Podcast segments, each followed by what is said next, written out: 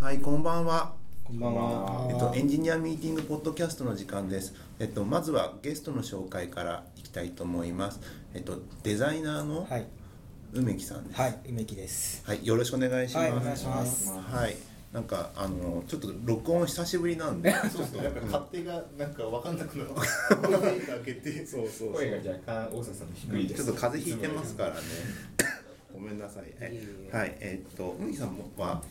デザイナー。そうです。はい。ですよデザイナねー。えでっとす。、デザイン何年ぐらいデザイナーやってる。 何年ぐらい？これ言うともう年がバレる。も男なの にう十十数年。十数年やでってするよんでねはい結構な長めただあのベテランこの業界に入ってまだ三年未満そうでですすよよねね。はい。もともとは何を。あの元々はパッケージデザインをやってました。はいはい、えななんパッケージデザインお菓子とか、はいカーケア用品とか日用品とかの、はいはいはい、グラフィックの人なんですね。そうです。元々はそうですでそれをやっていてでそのなんかその後ゲームの中ってあ、そう新卒のはい新卒の時三年うん間はゲームのデザインやってたんですけど、うんはい、それでまあ嫌になっていやあのビットのデザインそう言ってましたもんねまだあの それ言うともう本当に あのドットじゃなくドットドドッットト絵ドット絵はいドッターっていうあの専門職がいるぐらいの時ですはいはいはいはいその時にドット絵を描いてましたドット絵も描いてましたデザイン線でデザインするんじゃなくて点でデザインしていくっていう点描する前前にあこれ結構言えない話なんですか言えそうな話なんですかね大聞いて大丈夫なんですかね、そのあの、はい前そのゲーム結構ゆ、ゆ有名そうですよねああ全然大丈夫ですよ大丈夫なんですよねあれですよねメメダロットの、はいメダロットはいあのドットを作ってたあでももう僕の先輩がいてその人が本当メインにやってて、はいはいはいはい僕はそのアシスタント的なだってそその当時の頃ってゲームボーイとかそうですねゲームボーイカラーとゲームボーイアドバンスですよねはいだからカラー時代なんです。あやべえ多分多分知らない人多いと思いますけどそうですよねしだから白黒の白あ白黒ではなかったんです白ねカラー黒がギリギリ白黒じゃなかったですよね白カラーがついカてるラーしかもなんんかかバックライトをつく始めたとこですねカラーえでもゲームボーイカラーって限られてなかった確か結構短かったですすげえ短いあそうですそうです、うんでアドバンスにすぐすぐあー対抗したんじゃないかなはいはいはいはいカラーあの薄いやつなんでしたっけゲームボーイのミニです。ミニミニでしたっけあじゃあミニはこういうこういうやつでしょ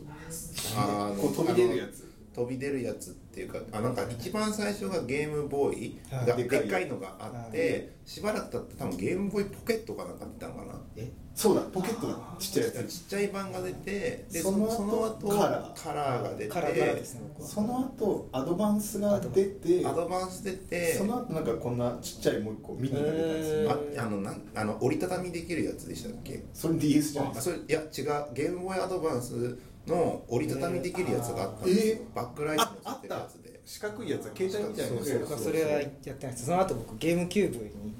ああそうなんですねあーなんかママイイ方に。そうですマイナーチェンジ版があっあってたあったゲームボーイアドバンスだからゲームボーイアドバンスってなんかそうなんですよでそれがあった後に次に DS かなそうそうあ DS の前にだからポケッミニトががあったその間にあって、へー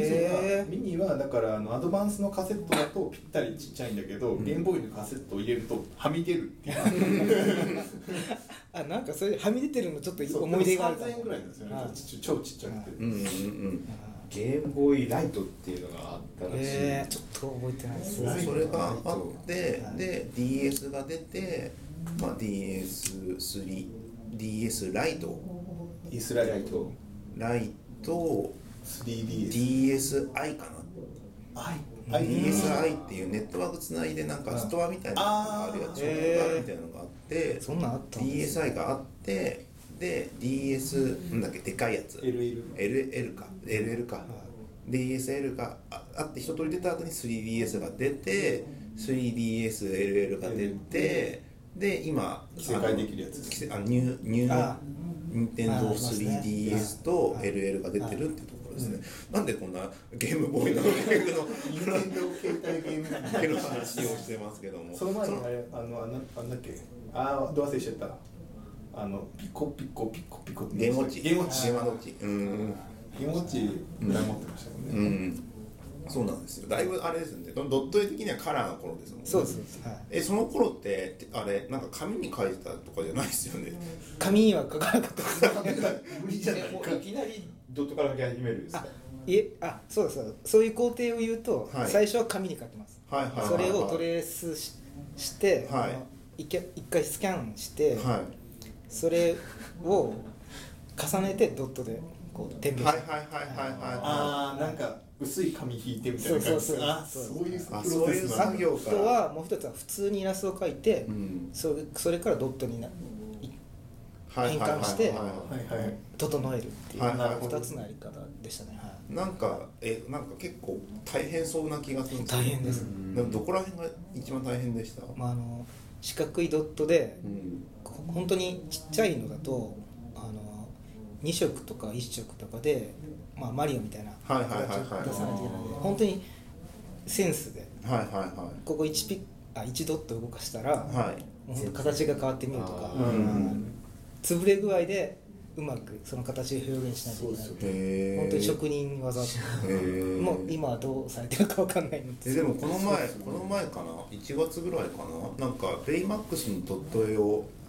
なんかベイマックスドット絵なんてできるよってツイッターでつぶやいたら、ドット絵職人が燃え出して、よねあードットな絵ん職か人はベイマックスをどれだけ小ドットではいなんか表現するかみたいな感じのことをすげえやってる人とかそういなんでてすよそれがなんか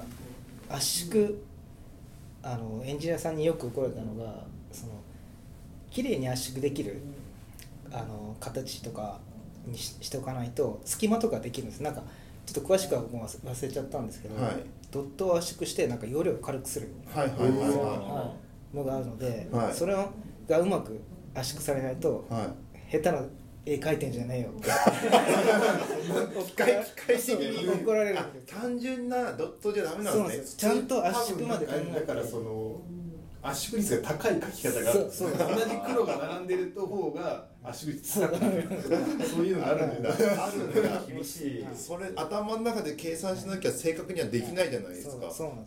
すごいな数値で測られる世界なんですねそうでですそすれでねまあ好き勝手に絵描いてんじゃねえよ って思ういろんなところで聞く話ですね時代が変わってもでちゃんと再現するように圧縮してるって思うよあだだから最近最近なんかあのーああのなんだアプリのあの携帯のアプリのゲームとかのドットってやけに綺麗じゃないですかあそうですねあれはそういうの口枠から外れたのかあなもっうて全然解放されてますね、ですよはいねだからなあんれかはもう最近最近の FF とかは綺麗だしあのドット絵で普も通にだからそう逆にきなんか違和感があるんですオよープン GL みたいなもんじゃないそうそうなんか仮想空間にあってそれをこう描画するみたいな、うん、なんかねなんかねあれ見てて綺麗なんだけどなんかちょっと変だなっていう感じはもしかしたらそういう感じのなんかそうですねやつがあるのかも、ドット絵はドット絵の美学が